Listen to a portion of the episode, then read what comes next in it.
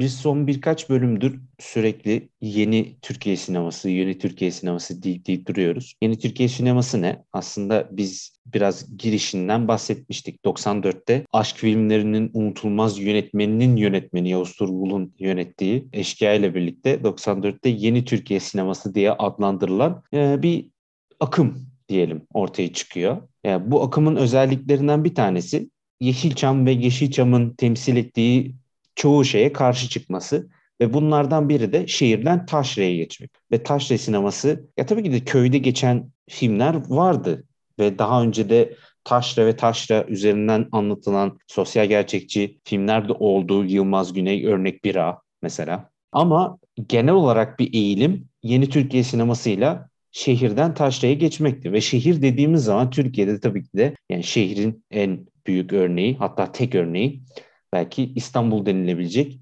Yani diğerlerinden çok ayrı bir sev safhada, e, seviyede İstanbul. Ve bu böylelikle Türkiye sinemasında İstanbul'a İstanbul'u gösterme biçimi, İstanbul üzerine yapılan düşünceler, üzerine yapılan filmler farklılaşıyor. Ben birkaç bölüm öncesinde söylemiştim ama bunu söyleyen akademisyenin adını unutmuştum. Şimdi şey yaptım baktım. İbrahim Altınsay. İbrahim Altınsay'a göre tipik bir Yeşilçam filmi, 50'lerin 60'ların Yeşilçam filmi her zaman Boğaz'ın bir görüntüsüyle başlar. Establishing shot olarak İstanbul ve Boğaz gösterilir. Ve bu ne demek? Hikaye burada geçecek. Bu bir İstanbul filmi. Ama tabii ki de bu şey değildi. İstanbul'la ilgili bir şey, bir fikir belirtmek için yapılan bir şey değildi bu. Sadece öyle orada geçiyordu yani. Ve bu normaldi yani. Hani şey değil. İşte bu İstanbul'da geçecek. Bak bununla ilgili bir şey söyleyeceğiz. Hayır. Sadece İstanbul Şinşat olarak böyleydi. Mesela bu filmde de birazdan söyleriz. Gökberk sen de e, fark ettiğini bahsetmiştin. İstanbul e, Boğaz Köprüsü'nü sürekli aşağıdan görüyoruz. Yukarıdan görmüyoruz. Bu arada Mesela bu filmde böyle başladı. Aynen. Or filmde... Orada başladık. O şatı gördük. İlk 2-3 şattan birinde oydu yani. Hani belki de Aynen. bir göndermeydi. Aynen. Bu kesinlikle doğru. Bu e, Tabutları ve Şatı filminden bahsediyoruz. Ama bu yaptığımız serideki diğer iki filmden de bahsedersek bu filmler yeni Türkiye sinemasının kapsamında olan filmler ama yine de İstanbul'la ilgili olan filmler nadir olan bir şey. Bu filmler İstanbul'un klişelerini böyle direktman eleştirmektense en azından oynuyor ve Yeşilçam'ın yaptığı gibi tamamen benimsemiyor. Ve bir tür eleştirel bazen sinik alaycı bir havayla belki bu tavır, tavırlarını da eleştiririz ileriki filmlerde böyle bir pozisyondan İstanbul'u ve İstanbul'u bu şekilde gösteren filmlerin eleştirisi yapılıyor. Bence Tabutlar Röveşat'ı bunların en başarılısı. Biraz bence garip oldu en başarılı olanla başlamak ama önemli değil. İleriki şeylerde, e, filmlerde bunun farklı yönlerden yapılışından da bahsederiz. Ve genellikle bu Yeşilçam'da, Yeşilçam süresince olan, Türkiye'de de olan şey neydi? Köyden İstanbul'a gidiş bu bir göç aynı zamanda bir kaçış olarak da değerlendirilebilir. Bunu tarihsel bir değerlendirme olarak demiyorum. Formsal, biçimsel olarak bir değerlendirme olarak köydeki sıkıntılı hayattan belki sosyal anlamda sıkıntılı, belki ekonomik anlamda sıkıntılı e, İstanbul'a gitme. Bunun bu, bunun gitme amacı işte ekonomik sebepler yani zengin olmak, işte çalışıp para kazanmak olabilir ya da sosyal nedenler, köydeki ataerkil toplum yapısından kaçmak olabilir. Bu şekilde çeşitli sebepler olabilir ama ne olursa olsun İstanbul'a bir gidiş var. Ve bu üç filmde bu gidişi eleştirecek. Hani yapılma sebebini değil, gidişin kendisini formsal olarak, biçimsel olarak eleştirecek. Bu e, mesela duvara karşı da ataerkil bir yapıdan kaçış için İstanbul'a gidiliyordu. Ama bu kaçışın kendisi eleştirilecek. İstanbul'un kendisi eleştirilmektense ve e, Anlat İstanbul'da da çeşitli marjinal toplum dışında yer alan kimliklerin İstanbul'da yaşayabildiği ve bir arada bulunabildiği klişesi bu eleştirilecek. Bu filmde ise birazdan bahsedeceğiz zaten neoliberal e, politikaların işte özellikle Turgut Özal döneminde yapılan en azından bu film e, bağlamında neoliberal politikaların ve kapitalist düzenin nasıl İstanbul'u ele geçirdiği ve bu sistemin içerisinden çıkışın imkansız olduğu ile ilgili bir eleştiri getirilecek. Ve hani Gökmen sen birazdan bahset, e, biraz önce bahsetmiştin zaten filme e, Boğaz Köprüsü'nü aşağıdan izleyerek bakıyor başlıyoruz. Ve filmde bu sürekli tekrar edecek İstanbul karakterleri özgürleştiren bir yer değil. Hatta tam tersi hapis eden ve dış yerlerin kendilerini hapsettiği bir yer olarak gösteriliyor. Yani o dedim ya işte o şat ilk köprüyü gösteriyor direkt. Genelde o şey Yeşilçam filmlerinde yani yukarıdan bir landscape gösteriliyor. Yani tepeden İstanbul işte established shot denir ya ilk gördüğün yerde başlar film. Hani bunda da öyle yapıyor. Bunda sen direkt köprünün altındasın. Bu arada orası da semt olarak yanılmıyorsam Bebek. Bebek de yani en lüks semtlerinden biri İstanbul'un hala daha öyle. Ee, bu arada sahildesin. Bebek sahili. Yani klasiktir Yeşilçam'da da şimdi sen deyince aklıma geldi. Yürürler kordonda. E, genelde Tarabya'da yürürler. Hatta genelde Tarabya otel kullanılır. E, fark etmez Bebek'te Tarabya'nın ilerisi. Hani e, sahildedir işte kordon orada güzeldir ortam işte romantiktir falan ağaca sarılınır o tarz bunda öyle değil yani bunda bir tane kovanın etrafında ateş yakıp ısınmaya çalışan bir grup evsiz veya evsiz değilse bile işte kahvehaneye girmek ve ısınmayı amaçlayan başka amacı olmayan bir grup insan işte bir reis var Tuncel Kurtiz. Onun da reis olmasının tek nedeni teknesi var. Balık diyor. Biraz bakıyor. E, onlardan daha büyük abilik ediyor gibi duruyor. Yani işte o orada bulunmaları ve filmin orada açılması bence çok şeydi böyle. Yani ben sandım ki başka yere gidecek evsiz sonuçta. Ama oradan başka yere gitmedi. Onun evi orası sokağı yani. Hani, e, oradan da kopamıyor. İşte ona da geliriz o araba çalma mevzusunda. Bu arada şöyle çok ince bir detay söyleyeyim. Alakasız biraz ama belki. İlk shotta orayı görüyoruz. Sonra e, işte reverse shot yapıyor. Daha doğrusu sokağın diğer tarafına dönüyor. Kahveyi gösteriyor. Kahveyi gösterdiğinde kahvenin girişinde yandaki kapıda Wall Street yazıyor. Şimdi o niye yazıyor ben onu bilmiyorum. Ama yazıyor. Tebeşirle Wall Street yazmışlar. Hani bir, bir şekilde bir ekonomik gönderme mi var artık hani direkt Ama kahvede filmde, yani. kahvede net foreshadowing denir ya hani öyle bir Wall Street yazısı vardı. Hani ekonomik bağlantıya gitmek e, onun belli ediyor. Bu Boğaz Köprüsü ile ilgili şey abi bence de bayağı iyi. Boğaz Köprüsü'nü alttan görüyor olmamız üstten değil de ee, bir tık daha şey gibi yani. Hani sanki İstanbul'un görevi Boğaz Köprüsü olmak gibi bir şey. Yani işte bahsetmiştin ya abi sen de konu şeye kayda başlamadan önce. Sanki İstanbul bir köprüden oluşuyor ve hani sen hep o köprünün altındasın. Abi. Üstünden gelen gidiyor abi. Herkes bir şeyler geçiyor sürekli. Zaten birazdan daha çok e, bahsederiz bundan. İstanbul'un e, aslında filmin bence en iyi yani temel fikri e, İstanbul şehrinin artık birazcık daha nasıl diyeyim turistik bir merkez gibi yani İstanbul'a gelinir, görülür, gidilir. Hani zaten filmde bu çok net eleştiriliyor. Ya içerideki hayat içeriden bile gözükmüyor. Sen yaşasan bile içerideki hayatı turistik olarak algılıyorsun bir nevi. Şu an günümüzde bile böyle hissettiriyor noktada ki bunu bir evsiz veya işte sahipsiz yani hiçbir şey olmayan, onun arabası olan hiçbir şey olmayan biri üstünden anlatmak aktarmak. Sadece bunu konsept olarak bile böyle yapmak bence zaten işliyor yani. Aynen bu turizm meselesi zaten neoliberal politikanın, neoliberal düzenin zaten bir parçası. Neoliberalizmde ne oluyor işte? Kapitalizm sadece bir ülkenin içerisinde, çerçevesinde ve o ülkenin bir, birileriyle olan ticaretinde değil. Kapitalizm tamamen global kapital oluyor ve globalizmin de en büyük parçalarından biri e, işte turizm. Hani bir şekilde birilerinin başka ülkelere gidebilmesi sürekli. Tabii ki de bu kimin gidebildiği ve nerelere gittikleri zaten e, turizmin bir noktada siyasi sıkıntılarını oluşturuyor. Ve bu filmde de ağır bir eleştiri var. Yani bu turizme olan işte Demirel dönemindeki yapılan İstanbul'un turistikleştirilmesi ve bunu hani tabii ki de çok basit bir şekilde yapılıyor ama basit ama etkili. Mahsun geliyor işte Rumeli Hisarı'nda girecek. Bilet soruyorlar. Biz eskiden girebiliyorduk artık giremiyorsunuz gibi hani orada bir şey var ve geri dönerken de işte Çinli ya da turist Asyalı e, Doğu Asyalı bir takım turist var ve çok fazlalar o turistleri görüyorsun ve çok güzel bir şey. Hani böyle pan yaparken Mahsun arkalarından geçiyor ve hepsi gülümsüyor kameraya bakarak. Yaşlısı var, genci var, çocuğu var bilmem ne. Ve e, bir de şey var aynı yine o Hisar'ın önünde e, TRT için bir tane belgesel işte tanıtım haber niteliğinde bir şey ama yabancı bir yönetmen ve Mahsun orada izliyor sadece. Önünden de geçecek değil. Kamerayı fark ediyor çünkü önünden geçmeyecek ama yine de e, uzaklaşması söyleniyor.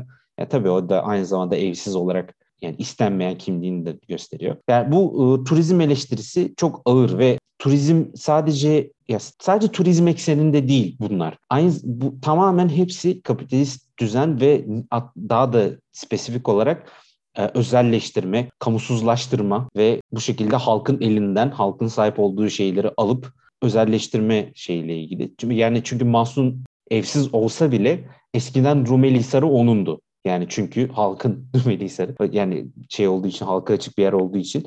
Ama artık değil. Ve bu bu eleştiri bence zaten en büyük eleştiri. Ve bu klasik bir eleştiri ama bence filmin en iyi yaptığı şey yani ilginç olan kısmı İstanbul'un onu özgürleştirmeyi bırak kısıtlayan şey olması ve aynı zamanda bunun e, Mahsun'un bu düzenden kaçışını sadece Mahsun değil ama ana karakter olduğu için o diyorum. Mahsun'un bu düzenden kaçışın imkansız olduğu ile ilgili. Ve hani düzen her şeyi kendi içerisine oluyor. Ve bundan zaten bence filmin hepsi bununla ilgili. Hani sürekli böyle bu tekrar ediyor. Ya filmin fikri de bence bu. Bu, bu tür bir kaçışın imkansız olduğu. Şimdi biraz motifleri irdeleriz şimdi hepsini. Bu kaçış imkansız.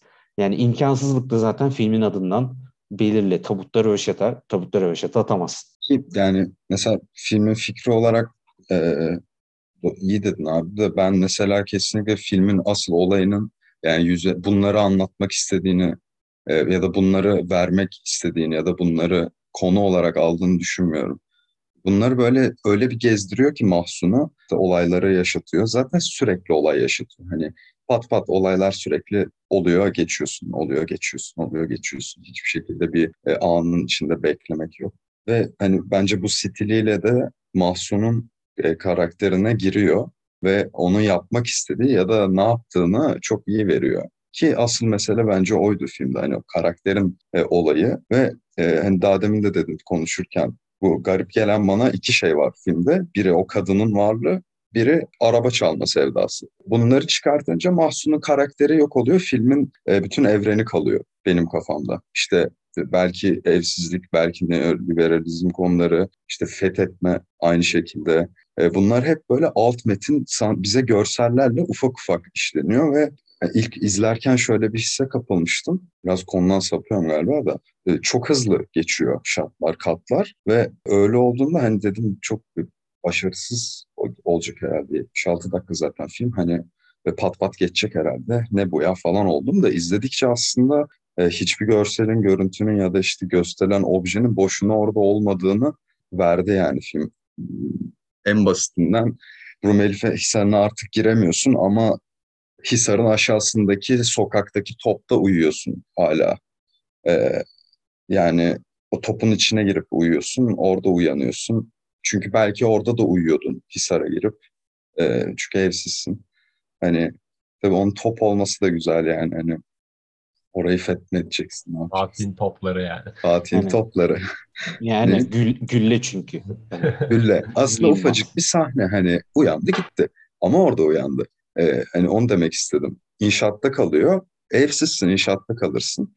Ee, sonra geliyor işte ateş başında kahveye alınmayan diğer iki arkadaşı insanla sen hangi inşaattasın? Biz caminin oradakinde kalıyoruz. Yani çok sıradan gibi sanki uzaktan bakınca onların hayatına zaten inşaatta kalıyor gibi bir algı ama öyle değil. İnşaatı da gösteriyor bize. Hani oradaki e, durumu yaşatmak için de değil yani. Orada kalıyorsun. E, sen de turistsin. Oradan çıkıp diğer inşaata da gidersin. Ya da araba kaçırıp gezersin. Çünkü varlığın yok. Mahsun olarak e, şehirde elinde bir şey tutmadığın için hep turist gibisin. Ama e, sen istenen turist değilsin gibi. Aynen. Senin Aynen. şey e, konusunda katılıyorum dediğine. Hani film bunları söylemek istiyor gibi böyle stil açısından değil. Ya tabii ki de hani burada e, şey e, farkını yapmak lazım. Filmin yapmak istediğiyle filmin yaptığı. Bence filmin yaptığı fikri bu. Ama yapmak istediği açısından hani evet bunları böyle ağır bir şekilde basmıyor şeyleri. Hani fikirleri böyle ağır. Tek bir sahne hariç bence son sahne hariç. Son sahnede e, işte Mansun yakalanıyor. Çünkü tavus kuşunu öldürüp e, yemek iste, istiyor ve Rumeli Hisarı'nda o kaçırdığı yerden e, kule gibi bir yerden e, iç, iç avludan işte orada yakalanıyor ve e, polis tarafından içeri alınıyor, tutuklanıyor ve e, reis ve diğer karakterlerin hepsi kahvede e, işte televizyondan onu izliyor. Televizyondan dediğim televizyonu biz görmüyoruz. Televizyon bizim e, gör, ya bakış açımız. Hani karakterler bize bakıyor. Biz televizyonuz yani. Ve e, orada işte haberde söylüyor işte Mansur'un ne, ne yapmak istediği işte e, tutuklamasalardı pişirip yiyecektim. Çok açık açtım diyor. Ve haberin devamı için reklam haberin devamı reklamlardan sonra gibi bir şey geliyor. Ve tabii ki de bu da hani ya bence filmin en bariz olduğu, en açık bir şekilde filmin son repliği, son söylenen şey hani bu tür bir hani haberlerin, haber bülteninin de özelleştirilmesi anlamında hani bu tür bir yani bariz bir eleştiri. Ama onun dışında e, senin dediğine katılıyorum. Hani çok böyle şey yok. E, belgesel niteliğinde bir e, eleştirisel bir şey yapmak e, yok. Genellikle e, hani hikaye bununla ilgili değil. Hikaye olurken biz bunları da görüyoruz. O yüzden hani içerik açısından değil, biçim açısından bir eleştiri var. Hani e, çünkü Mahsun'un hikayesi hiçbir zaman e, neoliberal düzenle savaş falan değildi. O yüzden hani e, o dediğine de katılıyorum. Ama benim dediğim şey fikir tabii ki de tamamen hani filmin verdiği fikir ya da benim filmin yorumlayışım böyle. Evet, evet yani kesinlikle. Ben tamamen şey olarak dedim yani mesela e, Ferah Feza'da da konuşmuştuk.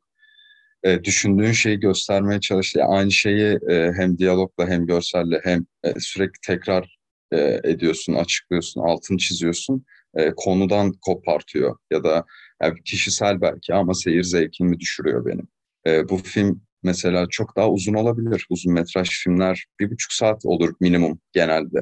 Ama öyle değil. Bu kadar. Hani olay net ve e, yine de hani e, izletmiştir bence kendini. Hani gişelerde de izlenmiştir. Onu demek istedim. E, gerçekten onu da elinde tutuyor. Çünkü mesele gerçekten Mahsun'un neoliberal işte düzene baş kaldıracağım işte bilmem ne falan o tarz şeyler değil. Onu evet, ay- ayırması çok güzel bence. Bence de değil. Ya bir daha bir şey gibi. E, mesela dedin ya işte filme başladık ben bunu nasıl izleyeceğim falan. Abi ben açıkçası bu şeyden önce şu an kaydı yapmadan önce biz bir oturup konuşuyoruz bir saat falan. O zamana kadar filmi beğenmemiştim. Hoşuma gitmemişti yani ama mesela oturup filmi tekte izledim. Çünkü zaten 70 dakika ama o 70 dakika mesela bana 2 saat gibi falan geldi. Hani işte böyle sahne geçişleri bomboş mesela pat diye başka bir sahneye geçiyorsun. E zaten bir miktar eski bir film. Çok hiç mekan değiştirmiyorsun işte ne bileyim e, Rumeli Hisarı olayları, şunlar bunlar hani ama işte bence filmin e, filmdeki işlenen o neoliberal konu ve Türkiye'deki işte bu genel her şeyin özelleştirilmesi, kamuya dair bir şey kalmaması. Çünkü hani kamunun vücut bulmuş hali aslında birazcık da şey gibi, mahzun gibi.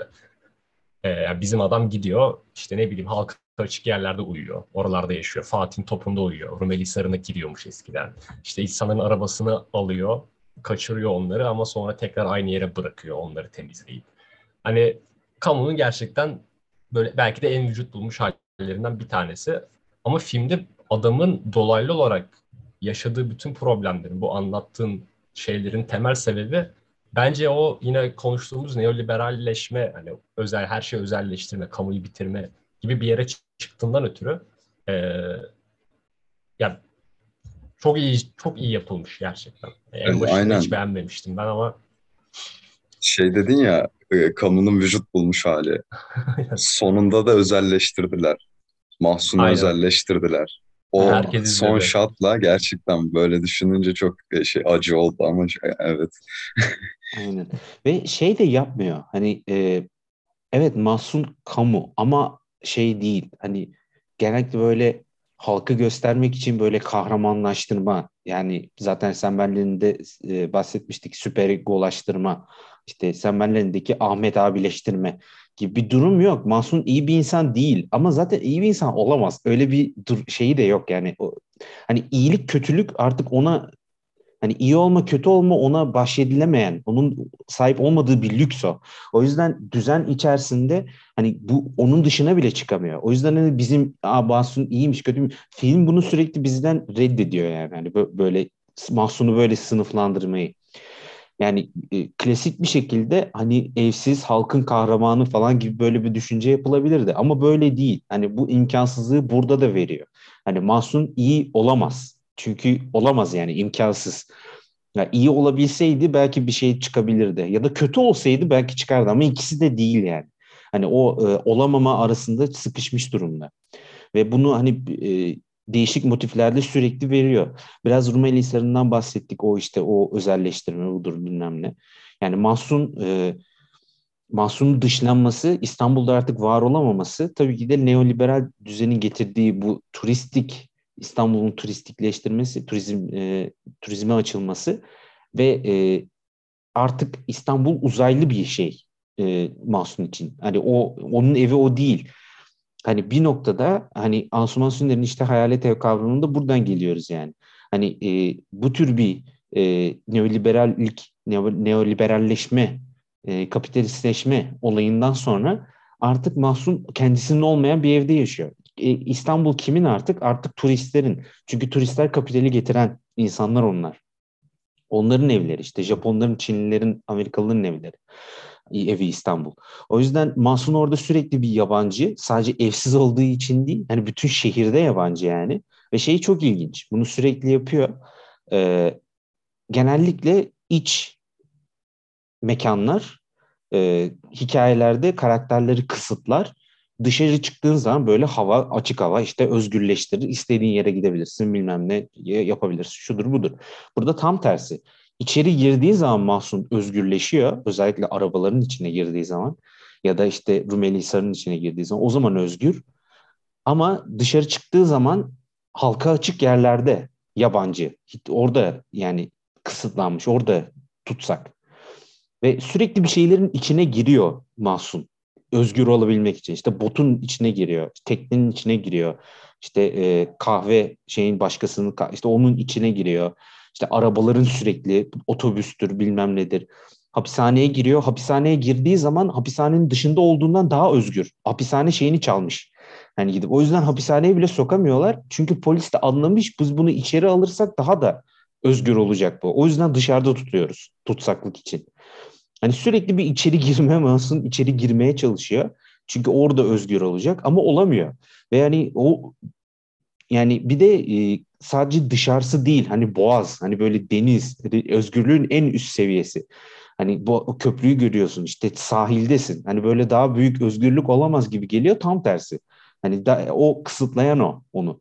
Mesela o çok ilginç ve hani imkansızlığı göstermenin çok iyi bir e, yolu bu filmde yapılan.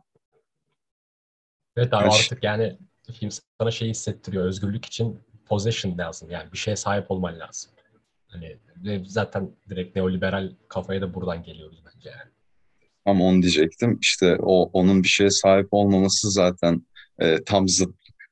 Hani e, biz ya senin evin var dışarı çıkınca özgür hissediyorsun çünkü senin possession'ınsa senin sorumluluğun da oluyor. Senin yani bir sürü şey getiriyor. Harcama bile getiriyor bir sürü. En azından maddi olarak bir sürü sorumluluğu var. E, o şeyde yok aslında yok ki e, mesela şu sahnede ilginçti. Hayal kuruyor gibiydi. Teknede e, kadın işte yatıyor yanında. E, gerçekten oldu bot batmadan önceki sahnelerde olmuştu bu hayal e, işte kadın yanında orada hayal kuruyor. Aynı sahneyi hayal kurdu aslında gibi. E, yani kurduğu hayal de iyi mi kötü mü onu da bilemiyorsun. Onun için iyi gibiydi. Yani hayal olarak güzeldi. Sonrasında hayaline geldi.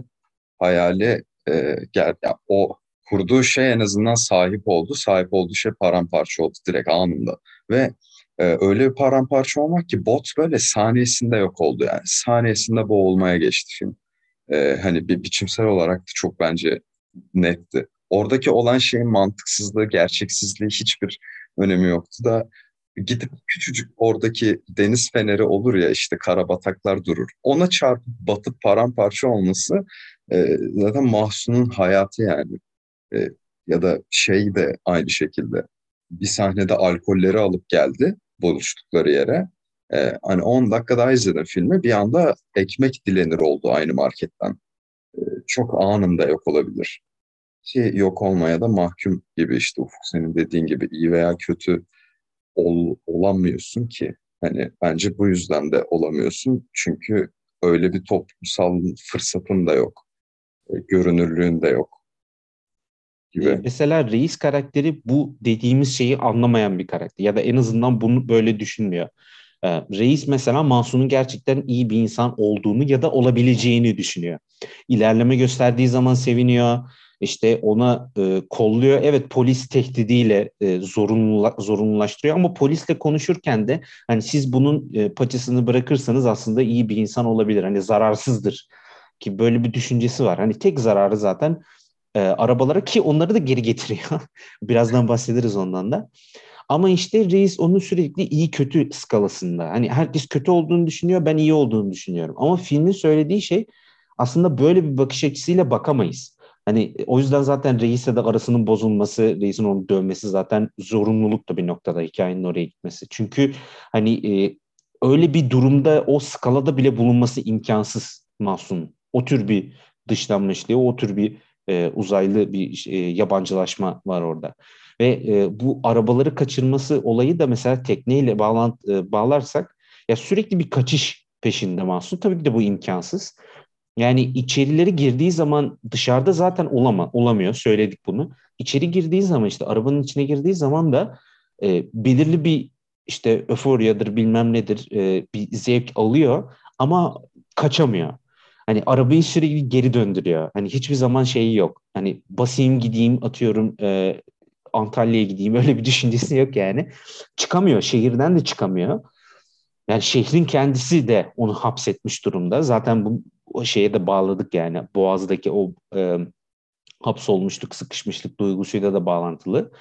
Ve arabayla da kaçamıyor. Mesela tekne yani şey de bence öyle. Hem e, tavus kuşu da öyle hem de kadın öyle. Kadın isimsiz ve e, Mahsun bir belirli bir sevgi besliyor, aşık oluyor yani. Ve e, tekneyle mesela giderken belki kaçacaklar bilmiyoruz. Çünkü direktman alıyor kadını götürüyor yani. Nereye gittikleri belli değil. Ama Boğaz yine izin vermiyor kaçmalarına. Ondan sonra tek o işte dediğin şey işte e, o şey e, fener gibi bir yer oraya çarpıyorlar ve tekne yok oluyor. Ve e, arabalarda da böyle bir şey yani geri getiriyor sürekli arabaları. Tavus kuşunda da öyle bir şey. En sonunda hani o da onu yakalattırıyor. Hani bu tür kaçışları en azından sevgi üzerinden kaçmaya çalıştığı zaman da işte arabaları e, sürekli kaçırması belirli bir şey. Zaten süpernatürel bir arabaya girme şeyi var. Hani araba çalma e, yeteneği var. Yani anında çalabiliyor. Gerçi zaten minik bir motif var orada da aynı zamanda e, neoliberal işte düzenin getirdiği işte yeni meta araba alarmı o yüzden çalamıyor mesela. Evet. Ee, orada da mesela aynı şey e, ve bu tür şeylerden kaçmaya çalışıyor. İşte bu tür e, bir yolla kaçmaya çalışıyor. İşte kadına severek e, tavus kuşu ile beraber. Hani bu kaçış şey değil. İstanbul'dan gitme değil ya da işte zengin olma falan değil. Ama kendi içinde hapsolduğu düzenden, içinde hapsolduğu durumdan bir çıkış. Yani minicik hani çok da bir şey değil yani hani e, çok bir şey yapacağından değil ama tavus kuşunu gidip severek yani e, sevdiği başka bir insanın olmasıyla kadının olmasıyla falan bir şekilde olacak ama o İstanbul ona izin vermiyor ya da düzen işte ona izin vermiyor sürekli hani onu yıkmakla e, sürekli yıkıp duruyor yani. Ya bir şeye çok net katılıyorum. Aslında hepsi sevdiği şeylerin. E, yani onları sevdiği için gazetede de hep arabalara bakıyor Mahsun benzin fiyatı, araba, bilmem ne. Hani hep arabayla alakalı görsellere bakıyor. Gazeteye bakarken kadına bakıyor. Yani Mahsun'un Geyzi sevdiği şeyler üstünde çok net belli. Ve aslında onlara gidiyor. Ama onlar da İstanbul öyle bir şey ki izin vermiyor. Ee, yani bu arada mesela araba kaçırıyorsun, kötü bir insansın. Hemen sonrasında köpeğe vuruyorsun. Onu veterinere götürüyorsun. Hani kötü müsün, iyi misin? Demiştin yani Ufuk sen de. Gerçekten onu da film hep öyle bir dengede tutuyor ki çünkü ona bir şey de diyemezsin. Sen ona iyi de dersin, kötü de dersin. Ee, ama baktığında sevdiği şeyi yapıyor. İçerek araba kullanıyor mesela, sinirleniyor. Ee, arabalar artık işte alarm geldi, kaçıramıyorsun. Ee, botu kaçırdın, mahvettin. Bence şu da Mahsun'un hani karaktersel olarak geliştiği yönlerden ya da değiştiği yönlerden biriydi. Tavus kuşlarını da kaçırdın, özgürleştirdin. İşte artık oradaki anlam neyse yani. Çok güzeldi bence oradaki. Ee, en sonunda yiyorsun, açsın. Yani en sonunda kestin yani. O çok e, şeydi, mahsundan beklemediğim bir hareketti mesela benim. E, kesti tavus kuşunu ve yiyecek gerçekten. E, işte oraya geldi yani hayat. Mahsundan bekleyip beklememek benim hatam çünkü zaten orada. E, bir şey bekleyemem ki her şey olabilir yani Mahsun'la alakalı. Ona iyilik yükleyip bunu yaptım. Onun onu yapmasından kötülük olarak gördüm. Değil ikisi de değil. Yine değil. Hani Yani e, me- mecburiyet yani. Reis bunu yapıyor ve reise de hak veriyorsun çünkü. Çünkü adamın ekmek gerçek anlamda ekmek teknesi yok oldu.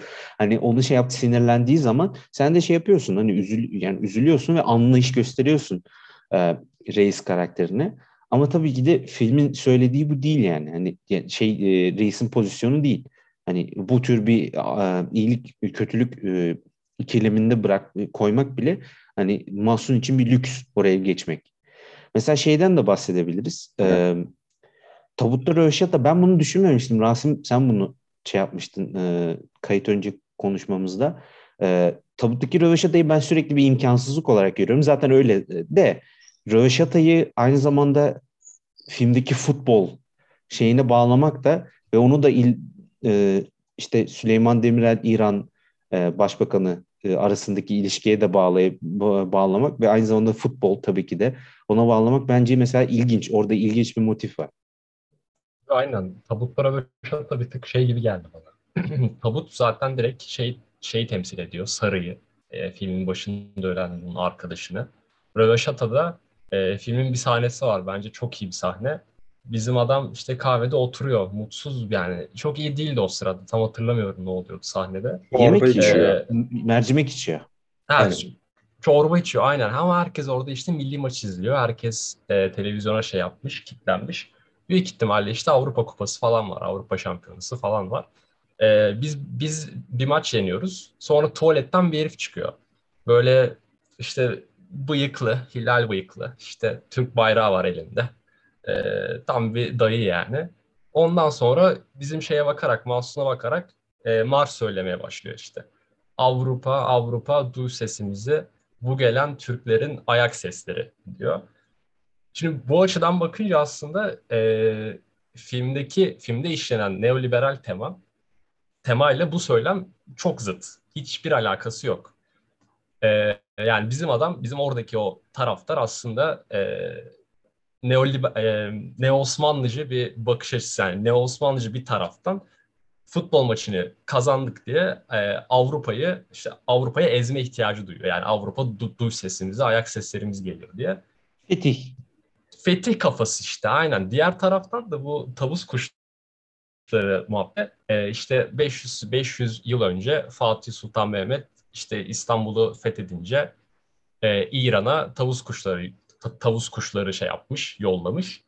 E, ondan işte 500 yıl sonra da işte TRT Haber sunarken bunu söylüyor. İşte Rumeli Sarı açıldı. İşte e, İran Cumhurbaşkanı e, Süleyman Cumhur, Cumhurbaşkanımız Süleyman Demirel'e tavus kuşu hediye etti. Çok özel tavus kuşları hediye etti falan tarzında bir şey diyor. Fakat orada ilginç bir nokta var. E, o dönemde İran'da devrim oldu. 79'da oluyor devrim yanlış hatırlamıyorsam. Ve İslam devriminden sonra Süleyman Demirel'e yani Türkiye'ye tavus kuşları hediye ediliyor ve bu tavus kuşları Rumeli Sarı'nda sergilenmeye başlıyor. Orada yaşamaya başlıyorlar. Yani ilginçtir. Rumeli Sarı'nın müze haline getirilip e, turistlere açılması, Rumeli Sarı'na girişin artık paralı hale gelmesi bir fetih e, niteliğinde değerlendiriliyor. Yani sanki Rumeli Sarı'nı müze yaptık, fetih yapıldı. Yani Fatih Sultan Mehmet tadında bir şey yapıldı ve İran'a zamanda yaptığımız jest bize tekrardan geri ödendi. Yani İslami bir devlet, İran, İslam devriminin olduğu bir devlet, Rumeli Sarı'nın müze haline getirilmesini bu şekilde görüyor. Ve filmde bize bunu çok iyi veriyor bence yani. Tabutlara ve Şato'da benzer bir şey zaten. Şey de var. Bir ara şeyi de duyuyoruz. Ayasofya'da e, dini müzik tekrar açılacak, e, şey yapılacak. Çünkü turistlere turistler daha ilginç bulur. Hani böyle ilahi müzik olursa diye. Ama bunun e, İslam e, İslami müzik mi Hristiyan müziği mi olacağı daha tartışılıyor diye bir haber de var. Orada o da geçiyor. Mesela çünkü hani hiç önemi yok yani. Hani ka- kapitalizm önemsemez ki. Yani turist turizm turistiklerin işte turistlerin ne istediği önemli. Yani onların e, açısından. Hani bir şey de mesela ilginç. Hani dediğin sahneden sonra işte o e, sarhoş e, milli takım taraftarı tuvaletten çıkıyor. Ondan sonraki sahnede işte e, ayak sesimizi duy işte Avrupa falan. E, ondan sonraki sahnede Mahsun işte e, kahvenin üstündeki odasında uyumaya çalışıyor. Milli takım taraftarlarının sesinden uyuyamıyor. Sürekli gümbürtü bilmem ne falan var. Hani Avrupa'yı ezmek için gidiyorsun ama ezdiğin şey yine kendi halkının Aslında yani, yani. e, onun kendi e, insanın. Hani şey Avrupa'yı falan ezmiyorsun yani. Ve yani bunu aynı zamanda futbol tabii ki de çok e, bu tür bir e, şovenist, ataerkil bir şeye bağlanabilir. Aynı zamanda özellikle Türkiye'de çok fazla fetih, e, yeni Osmanlıcılık e, düşüncesiyle şey oluyor. Sanki bir maç kazandığımız zaman orayı fethediyormuşuz gibi. Abi Ee, abi. Aynen öyle bir düşünce var. Ama işte bu film aynı zamanda o, o motifle birlikte bunu da çok iyi veriyor. Hani aynı zamanda bu, bu tür bir şey de var. Hani yaptığın şey bu. Yani başka şeyi düşünme gibi. Ve şey de aynı, aynı şekilde İran e, Başbakanı'nın işte Süleyman Demirel'e gö- gönderdiği tavus kuşları işte aynı zamanda şey gibi. Siz bizi fethetmiştiniz. Şimdi biz kendi devletimiz var ve onun faturası işte ödenmemiş hesabı geri ödüyoruz. Hani gibi hesabı ödedik. Hani artık e, dokunamazsınız. Hani biz kendi toprağımızı geri fethettik gibi. Yani biraz bir kapak olsun gibi öyle bir düşünce de var yani. E, ve hani bunu ya tabii ki de bu milletler arası, milliyetçi falan ama işte neoliberal düzen bunların umurunda değil. Yani neoliberal düzenin umurunda değil bunlar. Yani alıp kullanabilir. Ve tavus kuşu meselesini de bu tür bir işte Osmanlı, İran, şudur budur, İslam, işte Şii, Sunni falan o tür bir şeyden çıkarıp ya da çıkarmayıp direkt o kavgayı aa ne güzel bir şey olarak oluyor deyip onu kullanabiliyor. Hani özelleştirme Güzel abi işte. Güzel Hani yani. direktman şey oluyor yani. Ee, bu tür bir yere de geliyor. Ya bu sürekli tekrarlanıyor. Başka motifler de var. Hani anlatan ama bence tek. Hani filmin gösterdiği şey düşünce tek yani. Hani başka işte e, B hikayesidir, şudur, C hikayesidir falan yok. Tek bir yerden ilerliyor ve bunu da odaklı bir şekilde gösteriyor. Tabii ki de bunu birazdan biraz önce bahsetmişti Gökber konu, e, Gökber söylemişti. Hani bunu daha içerik biçiminden değil. Hikaye tabii ki de bu e, bir tür bir halk kahraman neoliberal düzene e, açtığı savaş üzerinden değil. Böyle bir şey yok. Daha çok bulunan durum ve e, biçimsel olarak bir e, eleştiri var. Ve bunların hepsini sıkışmışlık ve imkansızlık üzerinden vermesi bence mükemmel bir neoliberal neoliberalizm ve İstanbul'un neoliberalizme pençesine düştü ve onun bir şekilde eleştirisi. Ve bence İstanbul eleştirilerinin arasında en iyi İstanbul eleştirilerinden biri bu.